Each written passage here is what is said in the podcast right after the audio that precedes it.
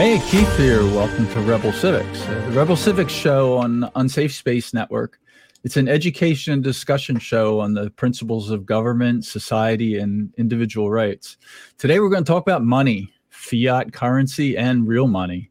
Uh, the gold, the uh, Federal Reserve. We're going to talk about gold back, the alternate currency gold back, uh, the value of the dollar versus gold over time. Uh, we have a guest today, Benjamin Shaffer. Uh, he's a legal counsel and merchant services with Goldback. He's also a practicing attorney, deeply interested in the Constitution and Constitution law. Uh, we met at the Free State Project PorcFest, where he had a booth, and uh, I bought a bunch of Goldbacks. I spent about hundred dollars worth there, and uh, other places in New Hampshire. I went and bought another hundred dollars more. So now I'm trying to use them in Florida. So Benjamin, welcome. Thank you for having me. I'm glad to be here. Sure, sure. And and you also mentioned you used to teach high school back in the day. I did, and you know, I tell you what, it's uh, that was a tougher environment than uh, you got to really hand it to high school teachers, especially if they're trying to fight to teach kids a real good civics curriculum. It's not it's not really supported, um, and it's it's it's a tough environment. So yeah, I thought you know what will be a lot easier than teaching high school, being an attorney. So I went to law school because I figured that was easier than teaching high school. At least in most schools. I mean, I tried to teach the Constitution in the county schools in, in my Florida county, and uh, mm-hmm. it took them about two months, and they eventually rejected me. They said that um, I didn't have a law degree, so I'm not qualified to teach a one hour overview of the Constitution at the high school level.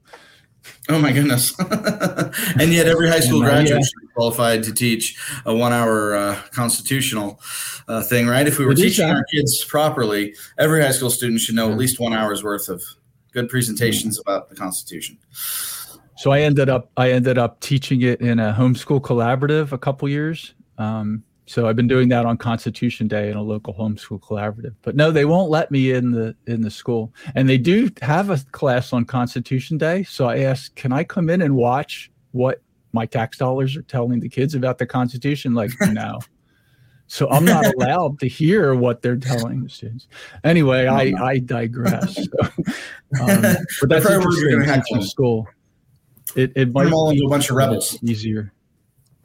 I, I would I would say that if you wanted to actually teach real civics at the high school level in a government school, it's probably easier to be an attorney, go to law school, because I yeah. don't think the government schools will let you do it. Um, and it's actually the purpose of Rebel Civics. when I first proposed this idea to unsafe space, this is what Rebel Civics is. If I was allowed to, I'd probably be just teaching this in high school. I wouldn't have thought of doing this, but there you go. Well, hey, now you're going to reach people all across the country and get yeah. them excited about uh, freedom and constitutional law principles. So, and and real money. So I called the show "Real mm-hmm. Money," like because I think gold is is actually money compared to the dollar. So, first off, let's start. Tell me what. Tell us all like what's a gold back for somebody that's never heard of it. Okay, so a gold back is a type of gold money. Um, when when we say money, well, or, or even currency, we usually mean this stuff, right? We, we think, okay, this piece of paper is money. But it turns out this piece of paper is basically just a receipt. Um, and unfortunately, this receipt expired in 1971. And so you can never redeem this receipt anymore. You used to be able to take a $20 um, gold note and exchange it for a $20 gold piece and the piece the paper money was just a receipt a receipt for gold that was held by the bank somewhere else because you know carrying around a bunch of gold is risky and and expensive. So you could think of paper money as more or less like a check. Um, but real money of course is something of real value something that can be exchanged um, and and has some kind of worth. Uh, it's not just a conceptual thing it, it's something in your hand. And so, what's the Goldback? The Goldback is a new technology in money that brings back some of the oldest concepts in money, but also does fixes some problems in new ways that that the ancients couldn't in their gold and silver and bronze and copper systems. Right. Um, what we've done is we've created a single metal system that, in other words, it's just gold. Um, there's no silver component or bronze component, um, and it and created fungibility. And that means interchangeability within that system. So this is what they look like. They're very shiny. They're gold. Yeah. Yeah. So that's the five or six different denominations, right? That's right. So we've got five different denominations here. And that's the uh, Wyoming series. I'm actually in Wyoming right now, getting ready for the Wyoming launch, September 19th. That's the big news. September 19th is when you can get Wyoming Goldbacks. Uh, so that's the launch date um, in Wyoming, and I'm trying to do some prep work. So I'm here at Little America, um, going around the state and getting people in Wyoming excited about and prepared for um, that launch, so that And- and another state will have its own free market currency. I just Um, want to mention that. So mine are mine are New Hampshire goldbacks. I got these. So it's by state too. You have different. Right. It's it, it- each state. Um, by doing it under state laws, we're protected a bit. Um, it's it's a legal strategy, more or less. They're all fully interchangeable. You know, if I was in Florida, uh, I could I could trade New Hampshire goldbacks, Utah goldbacks, Nevada goldbacks, or Wyoming goldbacks. It'd all be the same. Uh, those are the four states we're operating in right now. But each individual goldback is basically just a very thin coin, right? Now it's so thin, it's like it's a little bit more reminiscent of paper money, right? Because both of these can fit in my wallet. I can just stick it right in my wallet and it'll lay flat. And then I can just run around with this and pull them out and use it just like you would any other cash. You pull out your gold backs and you can pay right at the cash register at hundreds of businesses with this. The difference is instead of just being paper, these are a gold coin. They're just very, very thin. And that makes it possible for us to have a very tiny amount of gold. We're actually really proud of that. I know sometimes people will say, "Why do I want a gold back? It's such a tiny amount of gold." Um, well, that's that's what's so great about it. One gold back right now is worth a little less than four dollars. Um, you can buy something for four dollars, and you can make change for things um, when something's only in four dollar increments. Whereas you can't really do that with a gold coin. Right now, the U.S. Um, does mint one ounce gold coins, half ounce, and tenth ounce gold coins, but even the smallest minted gold coin, the tenth one tenth of an ounce gold coin, usually sells for about three hundred dollars. And if you can't make change for anything under three hundred dollars, you're gonna have a really hard time actually using that as money. Um, and so that brings up um, the interesting point. Before I can really explain to you what a goldback is and why it's so powerful, I almost have to explain to you what what money is. What is money in the first place, right?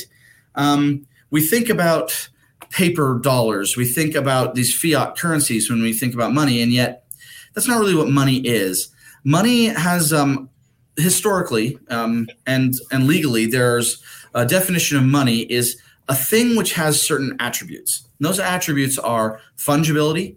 That means you can interchange them um, by denomination, like we can do here. Um, a 10 gold backs is worth 10 of the ones. And so if I owe you 10 gold backs, I can give you two fives, one 10, or 10 ones. Doesn't make any difference um, because they're all fully interchangeable. So fungibility is one of the attributes of money. Another one of the attributes of money is it has to be durable. So um, let's say we were using apples as money or loaves of bread as money. It wouldn't be very durable because they're perishable. They don't last.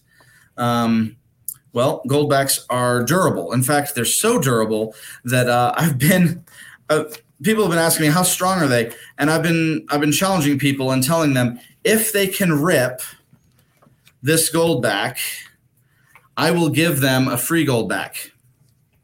Um, and they have tried their darndest to rip them, and they cannot do it. I have never met anybody who can rip it with their bare hands. Now it did leave. No, you, you you still haven't. That's right. I still just haven't. You try all you want. You're not going to be able to do it. I just tried. I put a little kink in it That's right. I've got a little kink in this one. Because it's But it's a that's it. mylar or something. It's a plastic, right? Yeah, it's it's, It's actually they're very strong. form They're of very polyester for those interested. And um, what it does is that contains the gold on the inside. So let's say you give it a good crease. You know, you're going to have a crease in your gold back, just like you would in a paper dollar. Um, and then it might not lay totally flat on the table, but it's very resilient. You can unbend it generally and make it flat again. All right, there we go. I flattened it out again. Um, but the main point is is that the gold is still inside this protective covering Uh, so it doesn't matter how worn out it gets, how much you crinkle it up, how much you try to rip it. The gold is still inside. It's still a gold back. The only way you can really destroy its value is, you know, cutting a piece off with scissors or something like that. Then it's not a whole gold back anymore. We don't know how much it is, and then it wouldn't have its full value. But they're very, very durable. They're non-perishable. Um, so that's an important attribute of money. Um, and another important attribute of money that um, the dollar doesn't really do very well is money is supposed to be a store of value and a measure of value. Well, a gold back is a good store of value and a good measure of value because it's an exact weight and purity of gold. And that has, over thousands of years, proven to be relatively stable in its value, in its actual trade value. Um, whereas the dollar doesn't do either of those functions very well. Now, when I say $100, $1,000, you and every listener has an idea in their head of what that means, what that's worth. A million dollars, right? You you you have that mental picture. Here's the problem. That mental picture is almost certainly wrong because the dollar has not maintained a stable value over time. Inflation means, uh, and it's partly uh, its nature as a fiat currency, uh, which basically means it's it's created by the command of the, of a ruler or a decision from a body. In this case, the Federal Reserve Board helps set interest rates, um, and does monetary supply. Um, the government and the Federal Reserve change the monetary supply, and that changes the value of of the dollars. So when I said a million dollars or a thousand dollars, you might think you know what that's worth, but you're probably wrong because it's probably worth less than you thought it was. Um, there's a, uh, for example, there was a house. Um, it's really close to the office where I work.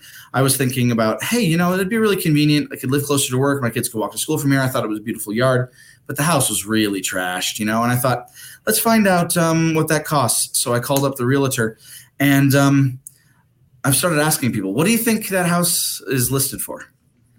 And I've and the answers I've gotten have ranged from like two hundred thousand to four hundred thousand is what people have said they thought it was worth. Um, when I asked them, but I when I asked the realtor, it's listed for one point two million. So chances are that you might be off by an order of magnitude, maybe three or four times off when you think you know what a dollar is worth. Um, and it um, depends on when you ask the question. it depends on when you over time. Right. And if you ask I, next year, it'll be worth a lot less. Yeah. When I say a million dollars to someone in their 60s, they picture opulence and great wealth. When I say a million dollars to um, a millennial or Gen Z, they picture, oh my goodness, maybe you could put a down payment on a house, or oh my goodness, you might be able to survive and like have a yard or something. You know what I mean? They're not thinking gilded halls right? Um, why? Because the dollar hasn't been a stable measure of value or a stable store of value. Um, and those are things that make money money. Um, and so, what we've tried to do with the gold back is some things that have never really fully been done before in monetary technology. Um, most gold, silver, and other precious metals um, currency systems in the past have been fraught with certain problems. Um, I, there's a lot of people who love the Constitution who say we should get back to the gold standard, right? We should have real money. But the problem is, is even our old gold standard wasn't really as effective as we we want to imagine, as we want it to be.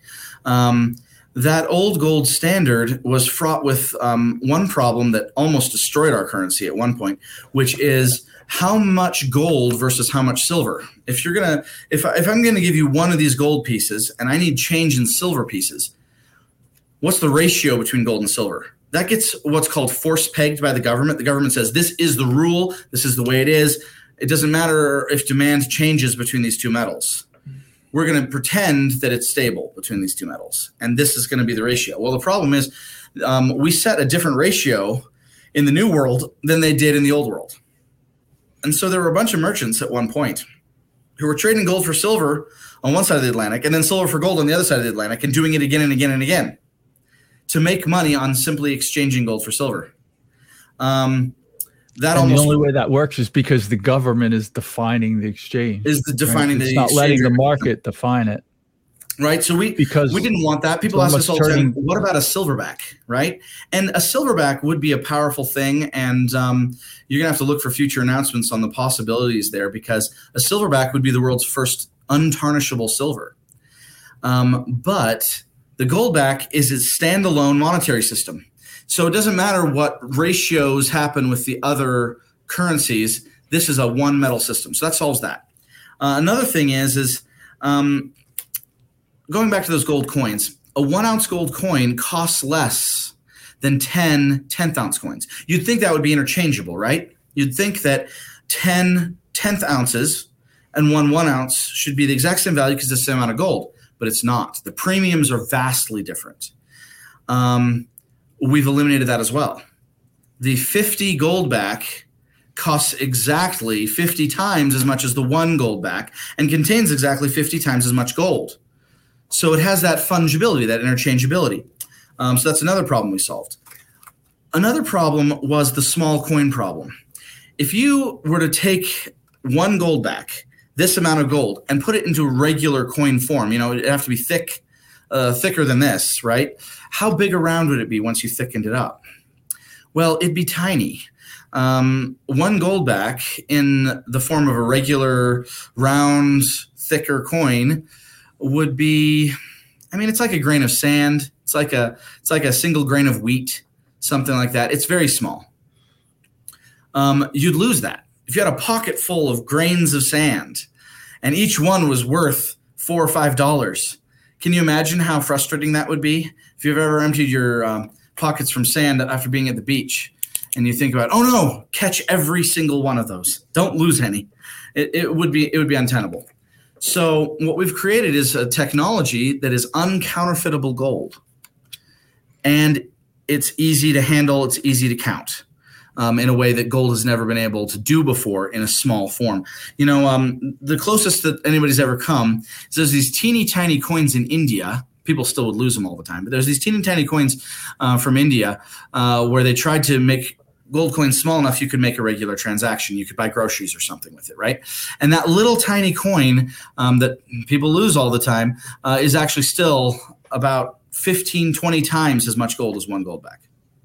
Um, so I was just saying it's uncounterfeitable. That's one of the other things that's powerful. One of the biggest problems we actually have in the gold and silver market right now is counterfeits. Um, people bring in gold and silver coins to us fairly often. And um, it's surprising how often we find a counterfeit amongst the real the real ones. Um, coins are much easier to counterfeit. They're very easy to counterfeit. To counterfeit I mean, people think, well, how do you counterfeit a coin? Well, all you need is a pretty convincing die. You hammer it in, and what do you do? Mm. You you coat it in the metal that it's supposed to be, but the inside is some other base metal. Um, if you want to be really advanced about it, you um, uh, what people have done is it's not a lot of base, it, it's a lot of precious metal just not as the full amount of precious metal, and then some other base metals. Um, one of the most upsetting things is in gold bars, big gold bullion, like the big gold bars. Um, we cannot guarantee any gold or silver bar that comes in unless we can cut it in half or melt it down and recast it because of how often somebody puts something else inside. And yeah, there's a good thick layer of gold or silver on the outside of it. So you think you're fine, but inside there's a tungsten bar or something like that. And the only way to discover that is to melt it down. Um, if you use the spectrometers and the x rays and a bunch of these other things, they can generally just tell you it looks like the whole exterior of this thing is clearly gold or silver. So it looks pretty good, but it's really, really hard to detect. Um, with a gold back, you don't have any of those problems. Not only can they not hide any other base metal in here, it's too thin. Um, they're uh, they're they've got this uh, this image, this reverse image on the back. You can see mm-hmm. is is brought about um, by vacuum deposition. So um, when we mint these, um, they're minted not with the traditional process of stamping or printing something. It's basically like a 3D printer. You could think of it like 3D printing with a laser, where the laser is the nozzle and the filament is pure gold. Um, and Do then still we, call it call it a minting. Somebody just posted yeah, in just chat like it's still called a mint. It's still called a mint. It's still called a mint. Okay. Uh, technically, to mint coin is to issue it. Um, Uh, but it's it's not a, it's not a, all those other processes that people are familiar with are subtractive processes, right? When you stamp a coin, you're subtracting gold until you get the right amount. This is an additive process. Um, and that's what makes it possible for us to be so exact to make such tiny pieces of gold that one gold back is only one one thousandth of a troy ounce, right? One one thousandth mm-hmm. of a troy ounce of pure gold. Um, and that one one thousandth of an ounce, um, like I said, it's like a grain. Um, it's such a small amount. Um, but yeah, what we're doing is, is basically we're building it up. We, we start with a clear polymer cover that we print all of the art and designs on, um, and th- which of course contain all of the anti-counterfeiting measures and and and things like that that any paper currency would already have anyway right? It's uh, some of some of these security features were designed by the same people who did the security features for the hundred dollar bill. So that's almost impossible to counterfeit on its own. But it's just a clear piece of polymer that you can see right through with just a little bit of printing on it. Then that goes into a machine. Actually, I think it goes in this way. And then we start printing on it with this laser. It creates kind of a spray. It's not one atom at a time uh, because we use more than one laser. but um, we're basically printing it one atom at a time uh, per laser. This, there's a stream of gold atoms that then get bombarded onto this surface. And as they get bombarded onto the surface, they build up. And so, if you can look at a gold back under a microscope, and sometimes you can do this even just with a, uh, a magnifying glass app on your phone, if you've got the right lens, if it's one of the newer smartphones, you zoom in on the back of a gold back sometime, and you will see that it's built up into these shapes including the anti counterfeiting measures embedded in the gold itself at an atomic level. Um, nobody else has the technology to do that. That is a proprietary and patented technology. Um, there's even a patent number on all of the 2022 goldbacks. Um, nobody else can do that. Nobody else can do that process. And so we believe that it, it really is the most secure form of money in the world today. It's a lot easier to counterfeit U.S. currency than it is to counterfeit a gold back. Um, so and, how um, you you touched on fiat? I just want to like bring that up again. Like, what exactly yeah. is fiat? Like, the U.S. dollar is just a promise, right? Broken promise. Well, it used to be a promise for precious metals. When now it's a promise for nothing in particular. So it used to be that your your um, your dollar bill would say silver certificate at the top, and at the bottom it would say one dollar payable to the bearer on demand. In other words, the dollar bill wasn't the dollar.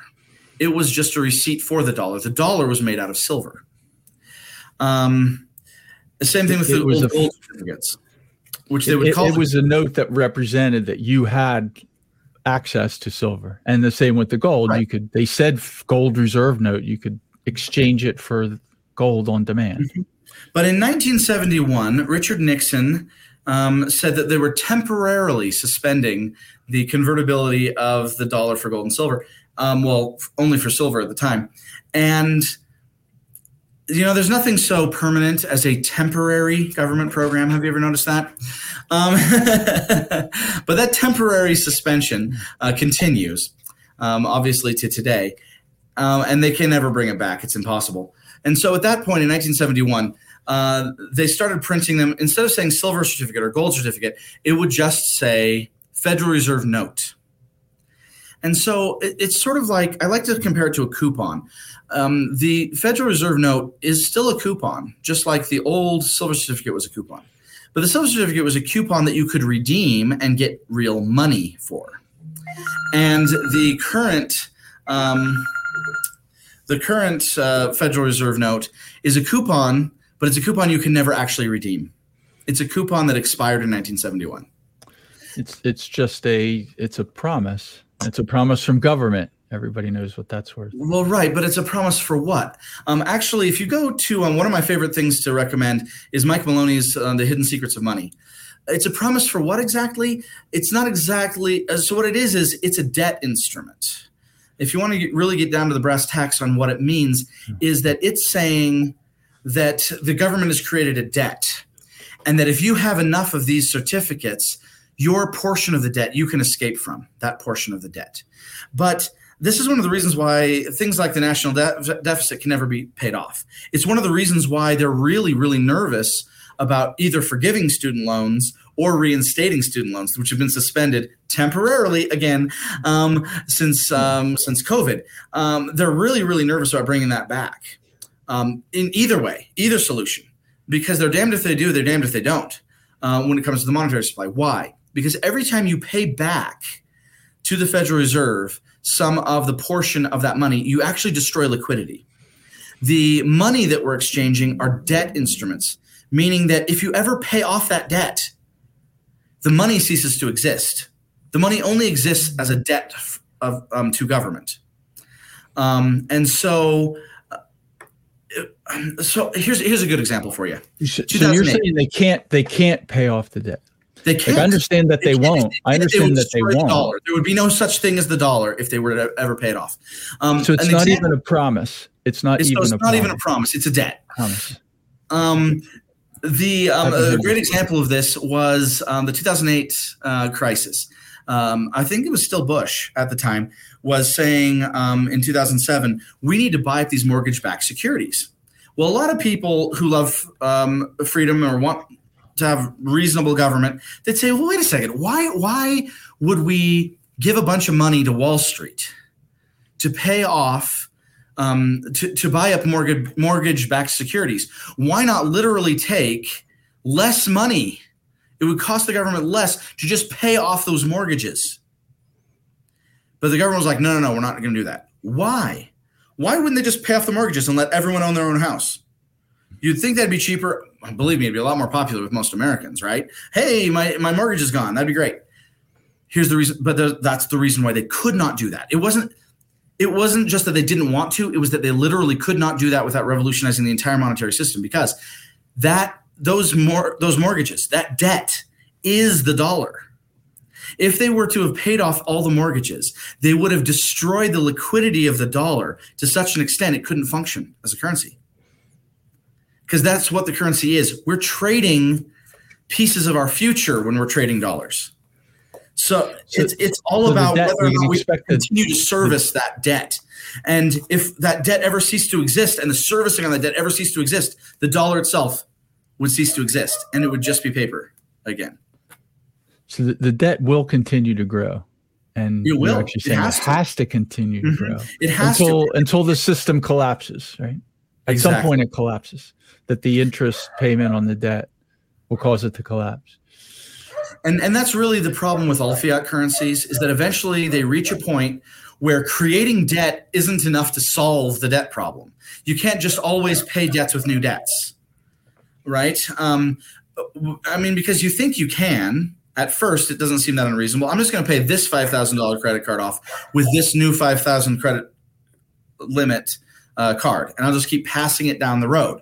And that's what the Federal Reserve is doing. They're just passing it on. The problem is every time you do that, you still have to continue to pay the interest and you still have to continue to pay inflation. Eventually, that interest and that inflation, the service on that debt, catches up with your ability to refinance it with raising that debt ceiling, for example. And eventually, you can no longer service it. At that point, you have runaway inflation and you end up like the Weimar Republic with their millions of Deutschmark notes, or you end up with wheelbarrow loads to buy a loaf of bread. Mm-hmm.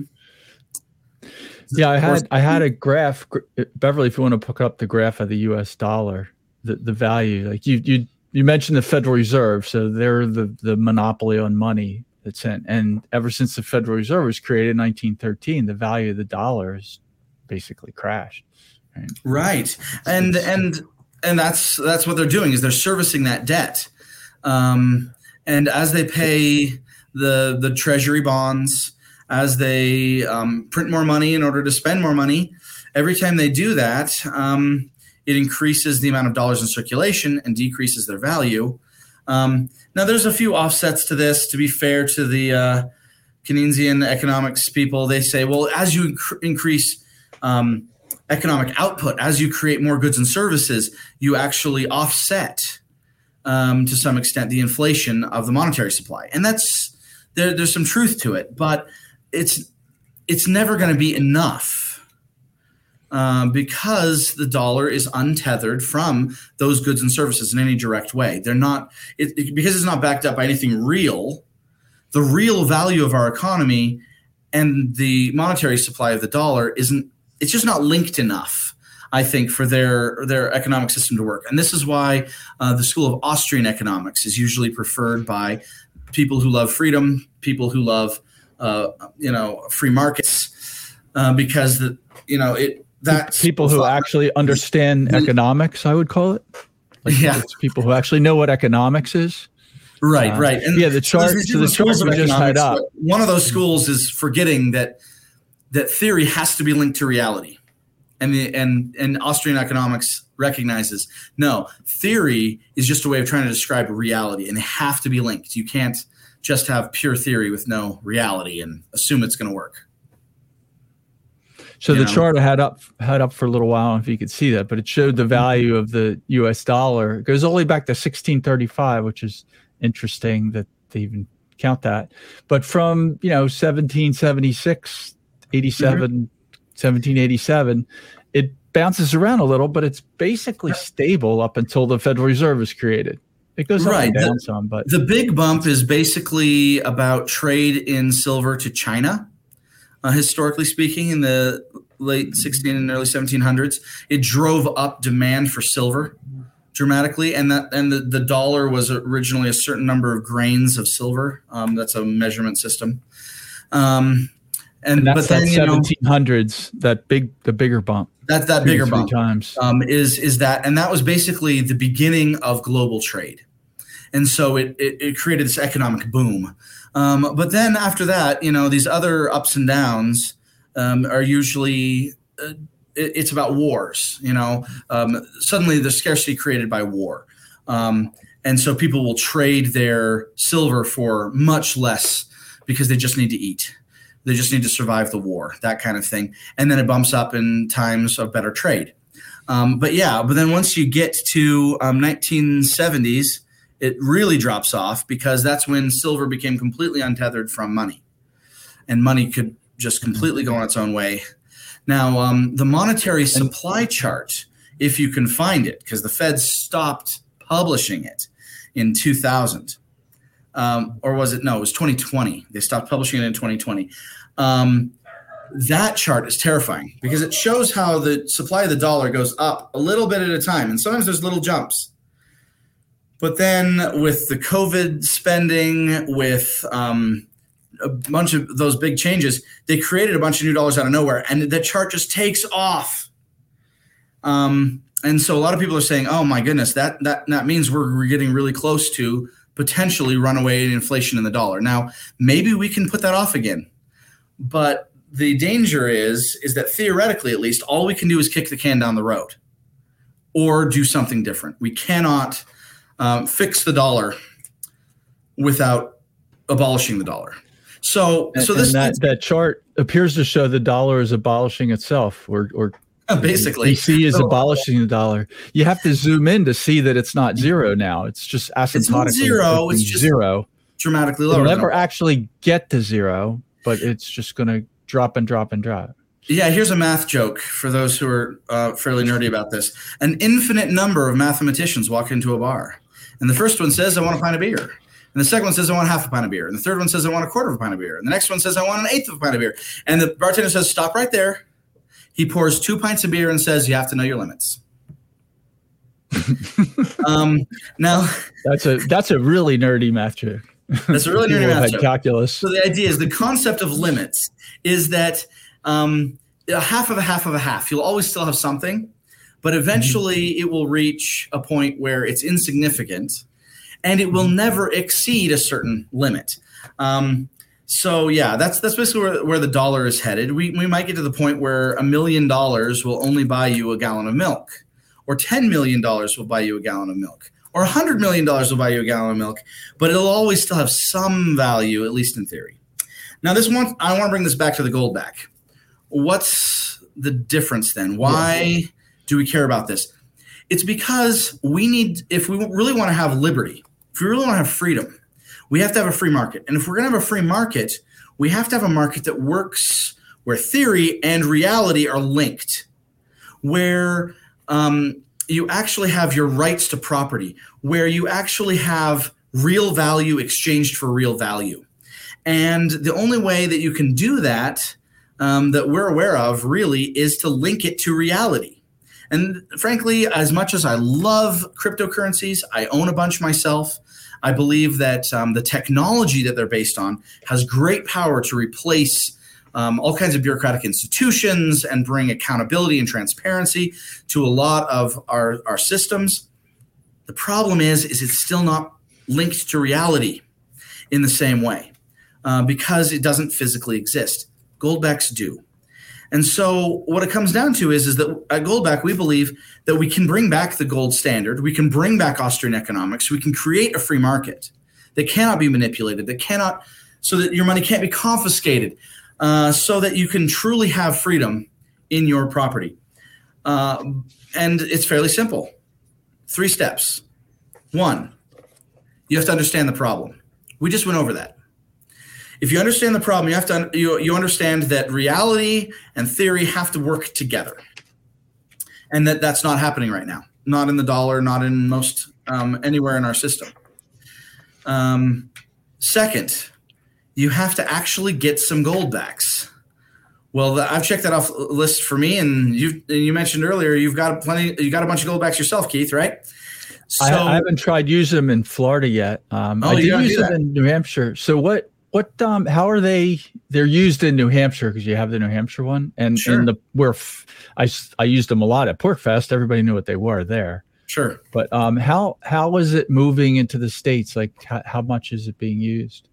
Well, that's kind of what I'm doing right now. Um, is I'm traveling around Wyoming and um, dr- helping to educate people and get them to adopt it across the state of, of Wyoming. Um, and I, I, would say that probably holding them as a inflation hedge and and you know just hoarding them to a certain extent is probably the majority of what's happening with the goldbacks that have been minted so far. Um, but there is definitely a percentage of businesses that are accepting them and people who are spending them. And that's really the third step, right?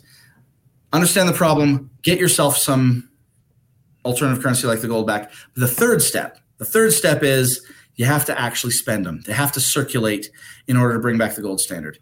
And I intend to use the ones I have. I haven't tried yet in Florida, yeah. but New Hampshire wasn't you, hard. You should go for it. They were. Yeah, in yeah, New Hampshire, there's hundreds. There's uh, over hundred businesses that'll accept them right at the cash register.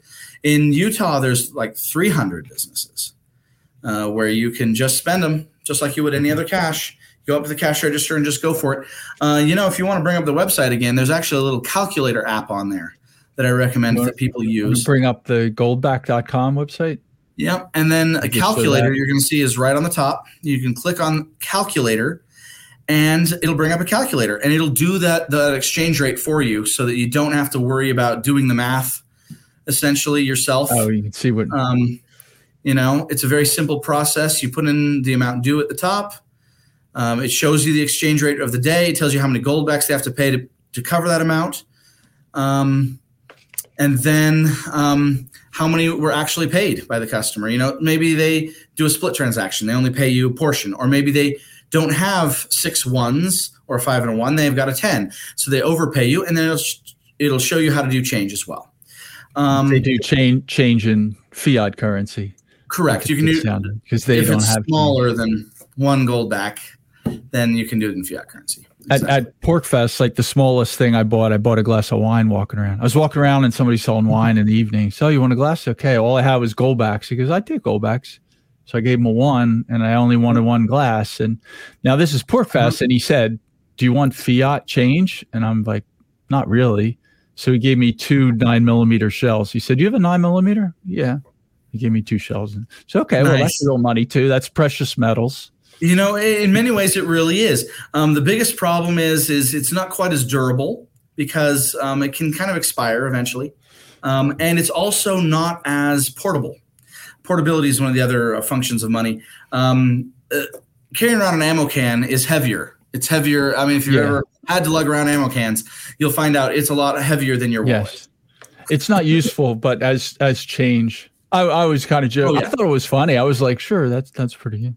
So when you you touched on the state thing, I'm curious about um, why printing it within a state gets around something at the federal level? Why having right. a state specific gold back? The federal government has more or less um, delegated its federal responsibility to coin money to the Federal Reserve. Um, and so the federal government doesn't really want competition. They don't want there to be a new dollar. Um, some people will be familiar with a failed experiment when they tried to create something called the Liberty Dollar, which is essentially an attempt to bring back um, the silver standard privately um, in um, in the dollar. And one of the biggest problems is is that well, for one thing, it was a dollar. It wasn't a separate currency system like Bitcoin is, or like Goldback is, or like you know the euro or the peso. They called it the dollar. Um, and, and they were trying competition. Government hates competition. competition. They were in direct competition. We're not, uh, you know, as much as I recognize that um, some people might think that what I've said about the Federal Reserve isn't particularly complimentary. Um, we're not in direct competition with the Federal Reserve. Th- this is a show where you can just scream out "End the Fed" anytime you want. like, right? Audit audit at least right? Um, oh that's that's the first step. I i think most people understand now we should just end it and looking at the chart of what happened to the since then the value of the dollar yeah. And, and so so when you when you make them state specific you're getting around the monopoly that the that the federal reserve and the federal government has? In in many cases. In fact um, the the gold back um, is is basically sponsored by the state to a certain extent. Um, for example, one of the reasons why I'm so excited to uh, launch the Wyoming Goldback next month on the 19th of September, um, and one of the reasons why we're pushing it so hard is that Wyoming has very very friendly laws. Um, I don't remember exactly when; it might have been about 18 months ago. Um, Wyoming passed the Wyoming Legal Tender Act, making gold legal tender of the state and untaxable. Um, so that you know the change in value of gold or silver cannot be taxed and a bunch of different things like that. And that very very friendly state law means that what we're if what we're doing is under the constitutional authority of a state and we're circulating it locally as a local currency um, which is also a, a, recognized thing you can do legally um, then we're not in competition with the feds. We're doing something under the state's authority under the state's direction to a certain extent because what we're trying to do is meet the need that that law opens up the gate for. Um, then essentially we're protected by the states. Uh, if if the Goldback project gets bigger, and and frankly, right now, yeah, it's tens of millions of dollars worth of Goldbacks that are out there. I think we're getting close to 10 million Goldbacks in circulation. Um, I bet you we've passed it. Actually, we, we won't know exactly when we've passed it, but it, we're really close to that. I think we should be celebrating that. Ten million goldbacks. Um, so you know maybe a uh, little less than forty million dollars worth in circulation. That might sound like a lot. It is a lot for a local currency project. I think we are the largest local currency project that's ever been attempted. But we're still really small potatoes, frankly, uh, compared to the Federal Reserve mm-hmm. system right? It, it has um, it has to grow, and it's going to grow organically. Is the only way this will mm-hmm. grow. They exactly. haven't really come after you yet. Yet. Yeah, and so I, I, just don't think we're even on the radar yet. We're not we're not threatening their hegemony, and we're not counterfeiting yeah. or copying their designs, and we're not trying to pass this off as though this is a dollar. This is not a dollar. Every every bill says on it, and this is also for legal reasons, not U.S. dollar legal tender. So it's a specie legal tender instrument. According to the state laws, this is specie legal tender. But it's not US dollar legal tender because this is not a dollar. It's a gold back. It's not a dollar, but it's gold. It's, own, it's and, its own and currency, as separate currency. And, and I often uh, I often do a quote from my constitution on this show. So um, uh, you know, it says art, uh, Article 1, Section 10 No state shall make anything but gold and silver coin a t- tender in payment of debt. So why right. wouldn't it be difficult for the federal government to come after somebody using basically gold and silver coin as a tender in mm-hmm. favor of debt? They actually, that's the only thing they are allowed to use. Exactly. I would say you're not allowed to use the paper dollar. Exactly. So states can't issue their own fiat currencies, but states can issue silver and gold legal gold. currencies. Um, so the state government could actually adopt. That's the exception. A state government under that constitutional provision could adopt the gold back as its official payment of debt within that state. Correct. Federal government couldn't stop that Mhm. constitutionally. They might try anyway. They and would, you know, might send, um, might send bombers to the Capitol.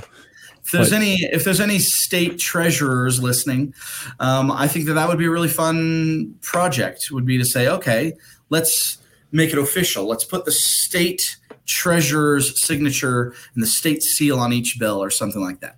That would be fun. Um, right now, no state has decided to sponsor it to that extent.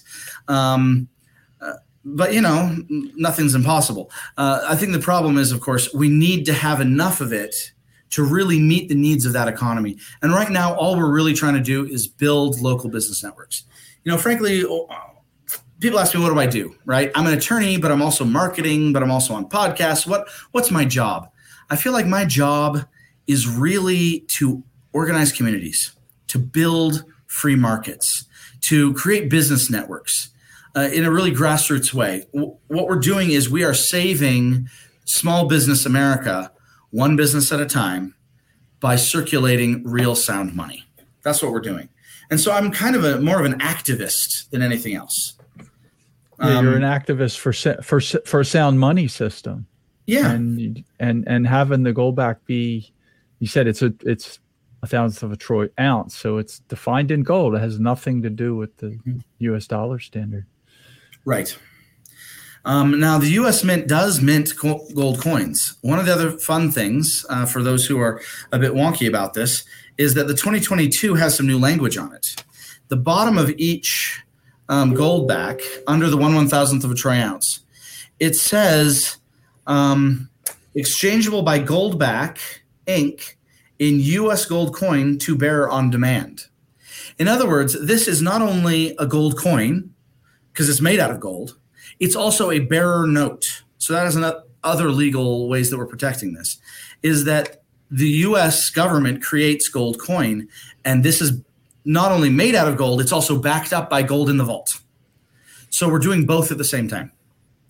And that means that um, the U.S. Mint would have to dramatically change its rules. It would mean that the state laws would have to be challenged. It would mean a lot of things would have to change um, in order to make any of this illegal. Uh, right now, we've been very, very cautious to try to make sure that everything we're doing at Goldback is fully compliant with the law and isn't a direct competitor with the Federal Reserve System or any of that. Because what we really want to do is we just want to strengthen our local businesses. We don't want to create um, trouble. You know what I mean? Um, Yeah, you're not creating trouble by using gold. If you try to fake a dollar, they can't claim you're counterfeiting a dollar. I mean, because it's not a dollar. how would they? How would they? How would the federal government go after gold back if they wanted to try to stop it? Say you get as big as Bitcoin, Mhm. and now they're going to try to claim it's a commodity. The- Right. and- Now, if you uh, if you go onto our regulate- website, you can read some legal analysis um, about this. What we've tried to do is we tried to go through all of the case law about local currency systems and um, the Liberty Dollar problems, and tried to make sure that we were not only compliant with the law and the rulings, but we wanted to make sure we weren't even violating any of the things that the government even complained about, even the things they didn't win in court. We wanted to make sure that every argument that had ever been made, we weren't violating them Mhm. You know and and that went down even into the design. Yeah. um, each goldback represents a virtue. So it, it's female artists drawing um, female figures that are symbolic. This is, so it's not dead presidents. They're vertically oriented instead of horizontally oriented. They they cl- they make it clear that they're not a dollar. They don't have any government um, imagery you know things like that. We wanted to make it abundantly clear that we weren't going to violate any of those rules Yeah. or even requests um, now here's one of the It things I doesn't want to look mention. anything like a dollar. It's not even the same size exactly. It's not even the same size. Now No, that is one of, the, like one of the fun things about the different sizes, right? The 5 is bigger than the 1, 10, 25, 50. They, they go up in size. Um, that's handy because it's more gold, but it's also just thicker. It's not just bigger, it's thicker for more gold.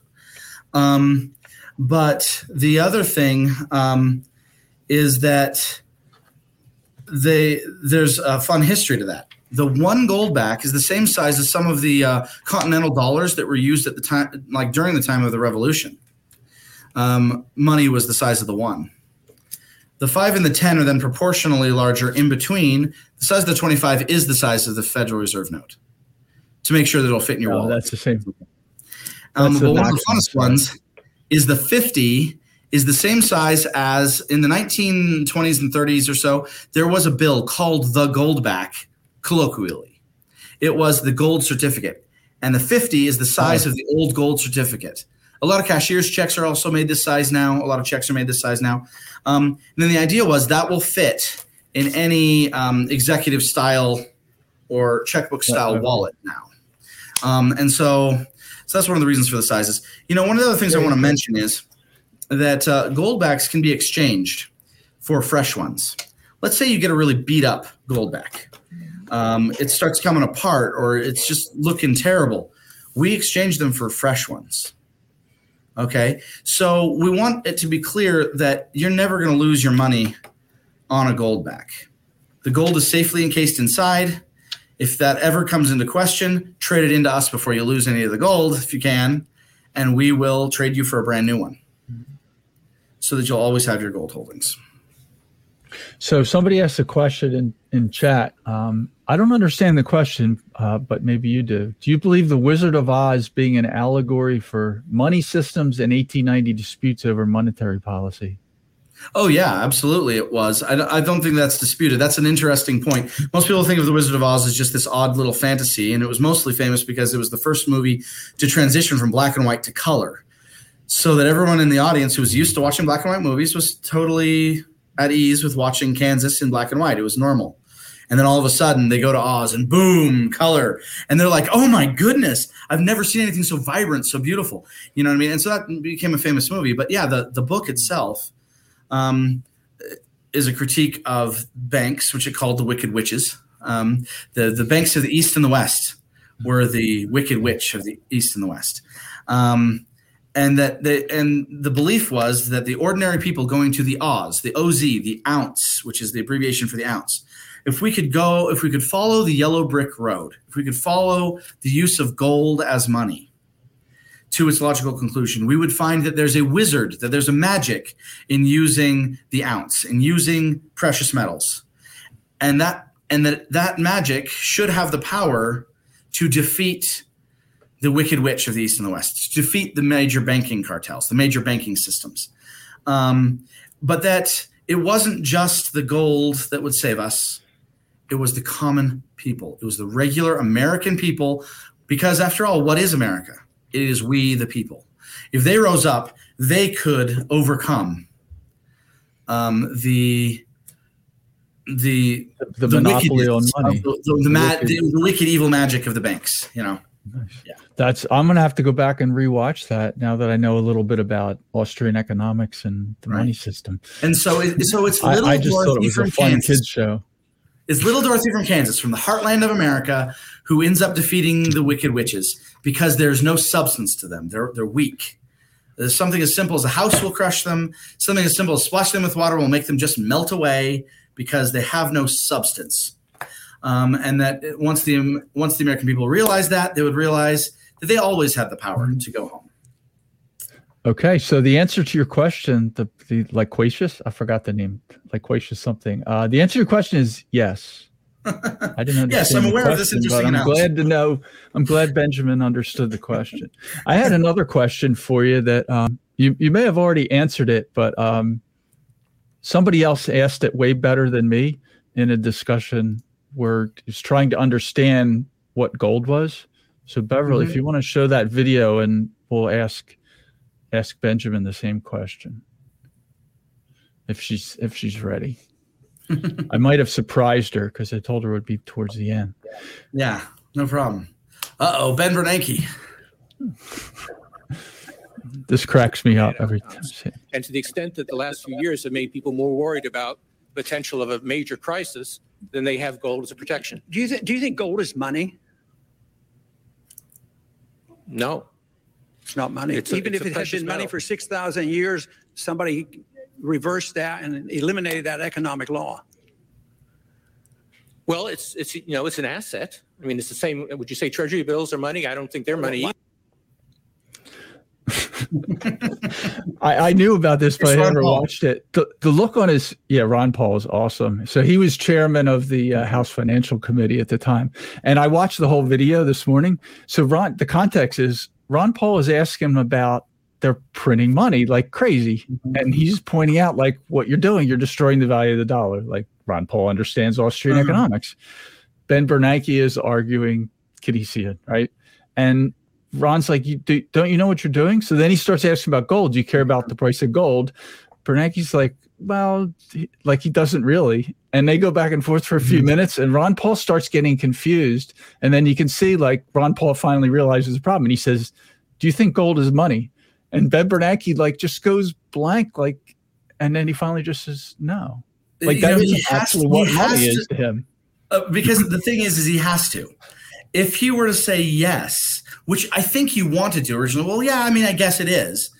But the moment the Federal Reserve Chairman admits that, ooh, the game is up. Do you know what I mean? You know what I mean? And so he has to say no. So he pauses for a minute and he's like, yeah, yeah, you're trying to get me. You're trying to trick me here. No. And he says, "No." because And- and obviously if he- for thousands of years gold has been the primary form of money. It always has been. Almost every theorist who's ever written about money meant precious metals throughout all of history. But if he were to say yes uh, he opens pandora's box on his whole enterprise and the whole thing could come crashing down around his ears. Um, because the moment that your average american like dorothy uh, from the heartland of america realizes that this is just a piece of paper and that there's no real value here. In fact, it's not even as valuable as a blank piece of paper because you can't even take decent notes on this thing. It's already printed on both sides. Okay. When you realize that this thing is worth less than a blank piece of paper, the game is up. Intr- in, intrinsic as an intrinsic value. as an intrinsic So value. he, Because- he has to because this no. has a value, Mhm. But it only has a value so long as everyone agrees that we're playing this game. This only has a value so long as I can exchange it. And if he says, well, yeah, I guess gold is money, he is simultaneously admitting that the whole enterprise that they're doing is based only on people playing along. You don't want to, he doesn't want to dispel that illusion that most Americans have that this is real value. Um, the And- moment and he well, so it doesn't have any yes- intrinsic value, then um, too many people, if too many people know that, it just stops working. if if he had answered yes, it's money, then I guess Ron Paul's next statement could have been, well, obviously we need to end the Fed. Like exactly. I mean, because that's the That next, be the next line. step. Um, and so he has to say no. he has to say no. And and and one of the things, I mean, I like Ron Paul for lots of reasons. I voted for him both times he was ran for president. But th- this whole thing, when he started with this Federal Reserve, I don't think I knew what it was or didn't know much about it 30 Right. years ago, whenever he got started on this. Um, Mhm. He made this pretty popular. Like you can yell and the Fed in in a in a bar with a bunch of 30 year olds now, and everybody's like, yeah, and the, yeah, like everybody knows what that is. Ron Paul kind of did that. he did. Were you at the group? Were you at the group picture at PorcFest? I at actually wasn't. Okay, well, I have to tell you what. Happened. So they do. They everybody gets on the hill. There's like Mhm. three thousand people, liberty-minded people, and this whole "and the Fed" chant gets started. Like totally saying, I look around like there's three thousand people. They know. They all know exactly what They all means, know, "In the and they all just start chanting. And they had trouble getting the picture going because everybody's yelling "in the Fed." right. But yeah, You know, twenty years ago, tricky, that though, would is- never happened. people people um who who chant that um people who who agree they get that the problem is is how how do you end the fed without ending the american economy we don't want to we don't want people to stop being productive we don't want to destroy the fed and so at goldback we don't really chant in the fed we need the fed in fact generally we exchange goldbacks real money for federal reserve notes which is fake money we do that. We sell goldbacks for dollars all the time. Now, we don't want to stay long in the dollar because we know it's going to lose its value. We know it's not a great measure of value, but we need it. It's a, it's a necessary evil, at least at this point, so that we can transition into something better. There, there has to be a transition. Yes, is all. I Right. mean, I understand transition. I would like to transition to shutting down DC entirely and sending everybody home. But I realize as a practical Right. matter, there has to be a transition there. right? There's So, yeah, the same with the matter. How do you create such a civic-minded group of people that they don't need laws, but they will not harm one another? Do you know what I Well, at mean? least not DC. Yeah, I separate not needing laws from not needing DC. Oh, okay. Um, Right. Um, maybe going to individual state sovereignty or something like that. More local government. Flex, flex it. Yes, I. Oh, okay. That was one of the. I did two talks at PorcFest. One of them was Secession 101. It's kind of a Yeah. balanced look at secession. But yeah, that that's what I mean. So but- yeah, but, you people know, there's- there- there's a map for- place in it. The, there is a map for that transition. You trade these for these, and then you spend these. The, see, this is one of the biggest problems that there's always been with gold. People will trade dollars for gold. For the privilege of owning that gold, they pay a premium. And then they can't spend the gold. The gold's too valuable. So then they um, they sell the gold for dollars and they spend the dollars again, which means they just opted right back in most gold um, owners who who say in the Fed in the Fed don't realize that they're still playing the game as long as things are d- denominated in dollars. This is one of my big criticisms of um of of cryptocurrencies. Most cryptocurrencies are denominated in dollar values. Oh well, what's Bitcoin at today? What's Ethereum at today? What's it at based on dollars? No, as long as you're measuring it in dollars, the dollars still control you. They control how you spend it. They control what you think it's worth they control your concept of a measure of value. In which case, the Fed still controls it. The nice I thing is with to look at the other the other way with with gold too, and you say like Mhm. it's not what is the value of the of the gold dollar. It's like what is the value of the dollar in gold? You think about it backwards, like the like the trade, it's gold that actually has a value, and the dollar Mhm. is changing. I it's a matter of perspective, right? You're looking at it from one side or the other. The nice thing with the gold back is you can opt out of the Federal Reserve System and never go back because you turn dollars into gold backs and then you spend the gold backs. You don't need the dollars anymore. Yeah, just need people to switch to it. Um, Right. So once Which enough should- people switch, then Mhm. we can do it. So And so like every happen. single person who's listening to this, who's a business owner, go to goldback.com and give us your business information so that you can join the network of businesses that are using the goldback. Then people can pay you in goldbacks. Then maybe you can make your menu or your price list or your catalog. You can denominate it in goldbacks instead of denominating the, the values in dollars and there you go. You probably won't even have to change that um, change change that listing because it doesn't have inflation in the Goldback. I um, uh, before I worked for the company Goldback, I managed a small law firm, um, and as managing partner, I signed my law firm up as one of the very first ten or so businesses that accepted the Goldback as a form of payment. Right at the very beginning of the project. In fact, uh, we hadn't even printed the other denominations yet. There was only the one and the five there were there was no 10 25 or 50 even minted yet and i signed up my business and i said okay we're going to use goldbacks as, as payment and i made a price list of all the legal services that had a flat fee and as well as my hourly rate um, a price list in dollars and in goldbacks but i forgot to update it a year and a half later or so um, uh, someone came in and said well i'm going to pay you in dollars there's no way i'm going to pay you in goldbacks you're overcharging and if I pay you in goldbacks, I got to pay you a lot more money. I said, no. The whole point was um, when I when I created the list was that there was a a ten percent savings if people would pay me in goldbacks because I wanted the gold. Um, so I I worked it into my price list that it was cheaper to pay in goldbacks, and he says it was more expensive.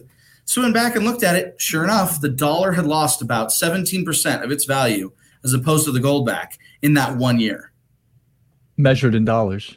measure as measured in dollars. Yeah. And and and you have to look at it, and it's because they're printing dollars, right? We we mm-hmm. talked about inflation briefly, but you know a lot of people look at inflation as the price of consumer goods, but that's not what inflation is. The price of consumer goods is a side effect of increasing the money supply. You can't do that with goldbacks very easily. It's, Well, right. In happen. fact, um, the only way we could really do that is bring in gold from, uh, say, an asteroid or another planet. Right now, there's only so much gold in the world. And even if we manufactured every bit of gold in the entire world into goldbacks, it would still have a large value. It would not. And, and over thousands of years, that that that factor made gold used as money, right? I mean, they use Mm-hmm. shells and various stick things, and like they settle on gold because of this. right because great. of this this uh, it- it's useful it's beautiful it's um, scarce and so it has a bunch of properties that make it an ideal money um, for its use as money So even other if- metals even just don't have Even if the Federal Reserve Chairman can't admit it, gold is money. right he can't admit it is the but he knows money. you could see it in his eyes you know when he asked him do you think gold is money you can see it in his eyes he's like well of course it is but i can't say that out loud okay no Not on C-SPAN. If I said that on C-SPAN, he'd lose Right. his job. it was it was fair of him to um to also say you know treasury treasury notes aren't really money either it's like He did say that. I thought that Uh-huh. was funny. well and actually So in one in I'm- one case here's here's a blasphemy for you a blasphemy even against uh, what, what what i usually say in some It's ways gold is not money in some ways gold is not money because it doesn't have the fungibility it's not as useful for making regu- regular purchases and you can't make change with it Oh, but you can with gold backs. So even if gold isn't money fully, gold backs are. And it's based Um, on gold because you look at it as based on gold. Yep. And it's not a promise. It's not a promissory note. Right. It's not it's not just a promise for gold for gold somewhere else in the vault. It is that too, but it's made out of the gold. It is the gold. It is the value. It's in your pocket. And so when you trade a gold back, like you were saying, you know, you haven't uh, really spent them in Florida yet. When you do, though, I bet that you have a different feeling when you're spending gold backs than when you're spending other currency, because you know differently. I think deep down, almost viscerally, that you're exchanging something of real value for something else of real value, and so you have to make these. So you make these decisions differently. Uh, there's a there's a gamification of money when when it's all digital, when it's all just on your phone, it's just numbers. It's like a game that you're playing. But when you exchange something of real value for something else of real value, you have to be sure that that, that thing is worth it to you. Right? And so you spend differently. It's a different mindset. Yeah, that's true. All right, so we've been going for uh, an, an hour here now, so I think we should close this down. But you want to tell people how to uh, follow you and how to follow Goldbacks? Absolutely. So the just the word goldback, one word, um, gold and then back, G O L D B A C K. If you just search that in any search bar, you're going to find a bunch of stuff. Uh, we've got a YouTube channel, we've got Twitter and TikTok and all those things like that, right? Um, and of course, goldback.com is a great place to get info. Now, where to get actual physical goldbacks into your hot little hands? First of all, you're going to want to talk to all of your local gold dealers. Most of them carry it um, online. Excuse me. um, online, there's there's a lot of different gold sellers. All the major bullion houses, pretty much in the world, sell gold backs now. Um, there's even some quasi banking like services you can get, such as um, accounts denominated in goldbacks, as well as a preferred rate to buy goldbacks at a very, very um, advantageous rate.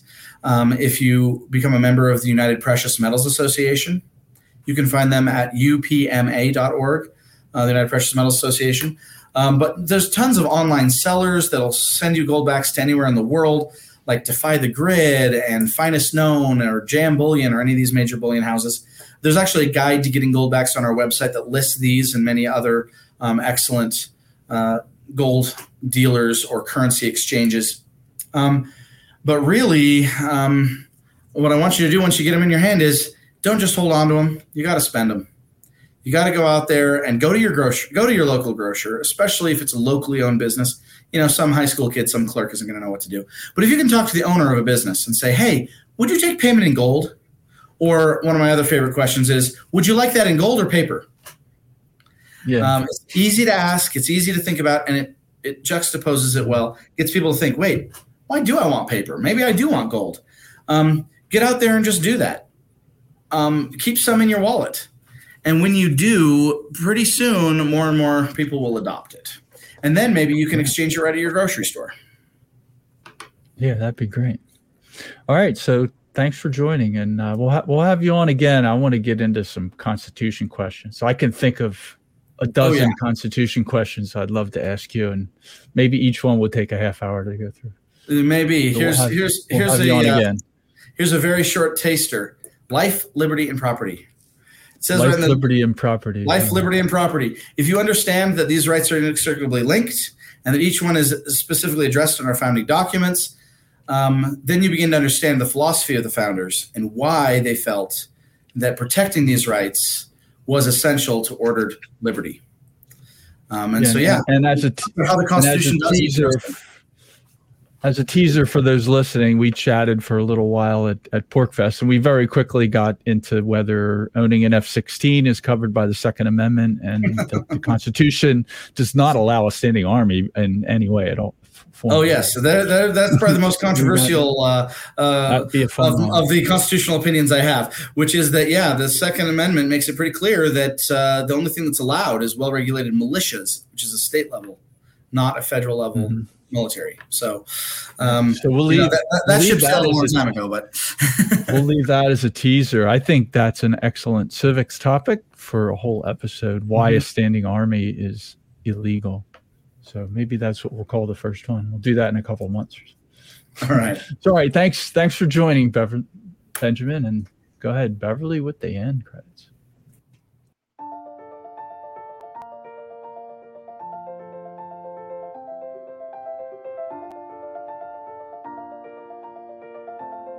Thanks for sticking around until the end. If you're new to Unsafe Space, Check out our deep content library that includes discussions with everyone from James Lindsay to Bret Weinstein. And please consider helping to fund our work by visiting unsafespace.com/donate. You can find us on a variety of social media platforms, and you can find a community of like-minded individuals on our Unsafe Space Discord server, which is open to financial supporters at any level. We hope to see you there. Warning. This is an unsafe space. Dangerous ideas have been detected. The content of this production may increase your carbon footprint. Please eat the bugs to offset your impact. Association with the following co-conspirators will result in a fine of 150 ESG points. I think we can agree that the FBI's track record speaks for itself. Experts agree that 87,000 new tax collectors will make inflation feel like less of a problem. If you think about it, no one should be allowed to express opinions. But don't. Think about it, I mean. That's not your job. Thinking has been scientifically proven to be less efficient than compliance. Science scientific, and scientifically are registered trademarks of the World Economic Forum. Unauthorized use is prohibited. Computer voice Curtis, never mind, that last line is fake news. Please disregard it and return to your safe space immediately. There will be cake.